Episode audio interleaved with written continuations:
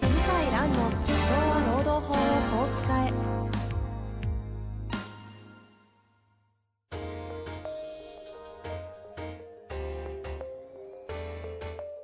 法律の下で展開されるビジネスの世界ポッドキャスト「社長は労働法をこう使えは」弁護士の向井蘭が経営者の立場に立って経営者が知っておくべき労働法の基礎だけでなくビジネスに関する法律の問題を分かりやすく解説しますこんにちは、遠藤和樹です。向井蘭の社長は労働法をこう使え、向井先生本日もよろしくお願いいたします。はい、よろしくお願いします。さあ、行きましょはい。う。質問です。はい社労士の女性の方からご質問いただいております。はいい。つも楽しく拝聴しています。お客様の会社での退職トラブルで回答に困ったので教えていただきたいです。この会社では中小企業です。えー従業員の入社時に自社株を無償で譲渡しています。利益が出た時にはきちんと従業員に配分しています。この度退職を希望する社員から自分で保有する自社株を買い取れと言われました。入社時に交わした誓約書では退職時に保有する自社株を返却するという書面にサインをもらっています。この場合、会社は従業員の言い分通り自社株を買い取ってある程度のお金を渡す必要があるのでしょうか、はといい。うことです。はい。。これ関係あります労働法そう。あの、実は私もええ、ちょっとこの種の質問は受けたことなくて、おーいいっすね。調べましたが、はい関係なくはないけど、はいどっちかというと会社法ですね。ああはああと税法ですね。はい。はい。まあ、税理士だったり、いやでも行政書書士とかうのん分野ですか、うーん、税理士さんと弁護士でしょう弁護ね士。とかね。うんはい。で、 で、どっから行くんですで、かで、で、で、はいあのー、ただじゃないですか、そもそもが。ですね。で、経営者の人は、ただであげ、渡してんのに、ちょ、な、なんで、お金払わないといけないのって話ですよね。しかもちゃんと配当金を払ってる払んっでてすよね。るんでしょう。ですね。書いてますね、利益が出た時利益に出たは。らね。だから、すごくこう、おそらくまあ、いわゆる従業員持ち株会的なイメージで、良かれと思ってやったんでしょうね。はいはいはい。で、こう、要するに会社が利益出たら、還元しますよと。うんあなたも株主でオーナーの一人ですよっていう、こうね、一体感出すためなんでしょう。だいい社長さん、こう、なんちゅうのかな。優しい社長さんが多いですよね。そう言ってくれる人は。はいはい。はい。で、従業員持ち株買いってもう歴史が古くって、昔からあるんですけど、大企業も、まあ、ほとんどないとこないと思いますよね。あの、大株主一覧って私たまに見るんですけど、うんうんうん従業員持ち株買い大株主の第5位 ,5 位とか6位に大体ランクインしてますね。 なんか、10パー20パー持10パー20は持てるですねで、どういう仕組みかというと、はい。入社すると従業員持ち株会に、まあ、事実上入らざるを得なくなって、うんで、賞与とか給料から一部何千円かこう引かれていって、はいはいでその分株を買ったことになるんですね。で、あの、会社が儲かれば配当が入ってくうんると。うん。で、辞めると、その、買ったお金で会社に返すと。これが大体スタンダードみたいなんですよね。はい。ところが、あの、これ最高裁まで争った事件があって、いや、わ私がお金出した株は値上がりしてますと、この20年間。ん持ち株会でずっと働き続けてき、あの、に会社で働いて、値上がりしてるのに、まあ要売は株価上がってるって話ですね。ってるのに、な、何ですかこれはみたいな。はいはいはい。もう何十分の1じゃないですかみたいな。あそういう買い取りを、その、直で買い取りを要求したっていう裁判があってー。、へえ。えあっどたうんですどうどうなったんですかで、結論はですね、あのいいつぐらいですかねあ、名古屋高裁平成3年あ、結構前ですね。で、あとはへ最高裁平成7年ああ。ですね。 27年前です。もう30年近いです。そう、まあまあ前で、もう歴史古いですからね。で、決着がついてまして、えあの、要はこう、辞める際に会社が一律に値段を取得額で価格を決めるのは、それはもうやむを得ないと。え。へえ。いちいち自我で算定してるとかは、実務上困難であると。あそっちが論点か。そっちが論点へなえのよ。へで、あのーそもそも、すごい安いお金で買えてるのがあるし、で、自分の意思で入会してるし、まあ入会せざるを得ないのが多いと思いますけど、まあ一応自分の意思で入会申込書を書いてるし、うんうん配当を受け取ったりしてるでしょと。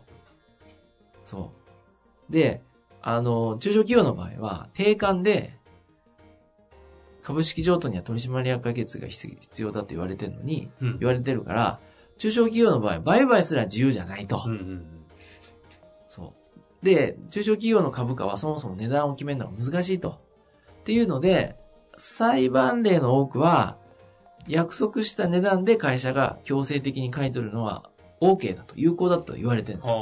はですので、この事案でいくと、ただだからね、そもそも。 ただで返してもらうのは有効だと思いますね、あ。僕は。はあ、これ、あ、法的にいくと。法。的に有効。ほうほう、面白い。うん。だと思う。ただ、ただで株を渡してる事例ってのはないんですよ、裁判例でさすがに。え大体上場企業の事例が多いから、うんうんあの、一定の値段で、給与から天引きで買ってもらってるんですよー。、はいはいはい。なので、ちょっとこう、なん、うーん、ただかっていうのはあるんですけど、でも、払ってないのも間違いないから、まあ、これは、いやいや、俺は合意書は有効なんだと言い張って、で、株式、株主扱いしないでやるのもいいと思いますが、うん、うん、うんうん。あとですね、まあ、税理士の大久保先生に聞いたら、はいあのー、まあ、本当は、これ、贈与税がかかる可能性もあると。ど、どっちですかあの、自社株渡したタイミング。渡したタイミングでもらった人が。もうそうっすよね。で、贈与税もらえ、もう払わないといけないのに払ってない事例もあると。はいはい。だそれどっちもどっちだから、ああのあ、いいかうん全然、論点別でね。え別でね。お前全然ちゃんとも収めてんのかと。うはいうん、だから説得して、はい。まあ、元に戻すっていうのも、まあ一つありますし、うんあとは、やっぱりこう気持ち悪いと、退職した社員がいつまでもと争ってるような気持ち悪いんだったら、配当還元法ってあるんですよ。僕も後で調べましたけど。配当還元法。うん株式評価で中小企業の場合は、配当還元法ってあって、配当から逆算して値段を決めるっていうはいのはがあるんですい。よ。株価さんって。そう。なので、どのぐらいなんのかなでも結構、まあ、どうなんだろうね。いお、おいくら渡してるかわかんないけど、まあ、安いとは思いますけどね。株式っつったって。すでもそうですよね。うん。まあ、配当どのぐらい一株あたり、うんうんうんあの、払ってるかによるんですけど、過去あ2の年間の配当ネットで金け、ネットで見ると計算式があるので額、はい。これで計算すると出ると思いますけど、ああ。そんな金額にならないから、だから、そのお金で買い取ってもいいかと思います。で、今後やるんだったら、もう従業員持ち株会っていうのを作ってう、ん。あの、先生が作ってあげて、あの、や、やった方が絶対いいと思います。これ大企業とかが、あはのい株、うん持ち株会みたいなのを作るのって、いろんな観点あると思うんですけど、ああ、そうそうそう低そ。いうほ法制的な要素はいとしてのはい、はい。とか、あの、社員グリップじゃないけど、、はいいろいろマネジメント上とかあったはという中で、はい。中小が持ち株会やってる、まあ、持ち株会にはなってないですけど、株渡してるって、これ、なんか、あの、節税もあるんですよ。節税。節税。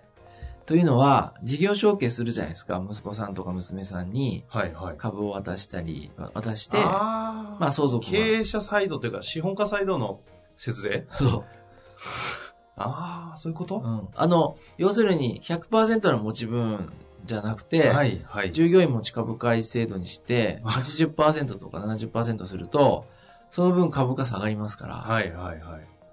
そう。で、あの、従業員持ち株会制度が、あの、反対に回回る決議とかが反対に回るっていうのはちょっと普通はありえないんで、えうん。だから、まあ、結構なせ、あの、有料か企業だと、かなりのえ節税なんじゃないなるほど。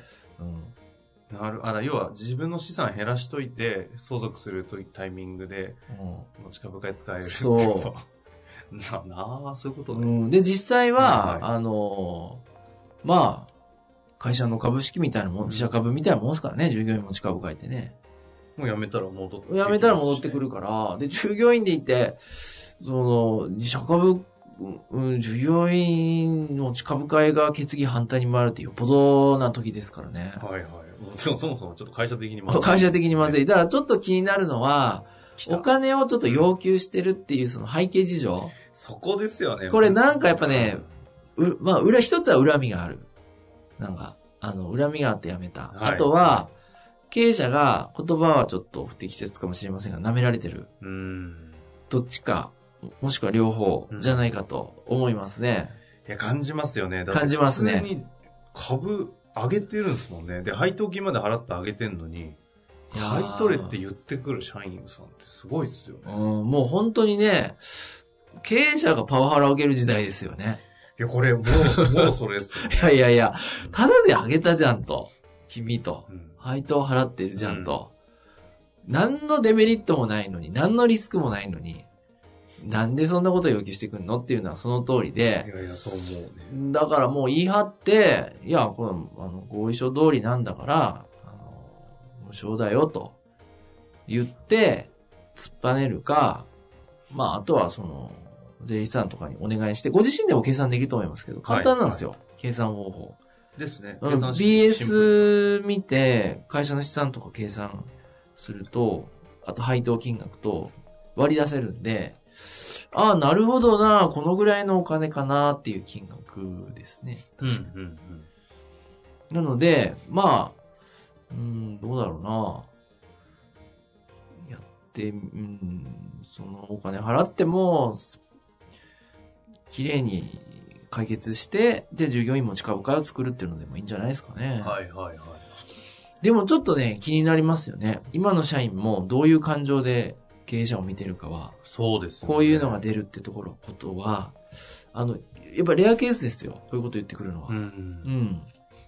なんか、あれですね。この問題が起きた時に、この社労士の先生、多分クライアント先の話をご質問、ご相談いただいてると思うんですけど、はい。普通だとなんか税理士の先生にこの問題相談しそうなんですそうなのよに、。この方に行くっていうところは逆に言うと、 この方の社労士としてのなんか信頼感をちょっと感じるところが。いや、そうなんですね。いや、この先生は当然存じ上げてるんですけど、あ、そうなんですとね。っても優秀で素晴らしい先生なんで、えーおそらく何でも相談本当ですよね。したくなるんでしょう社ね労。士の枠超えて相談いさや、れて。素晴らしいですね。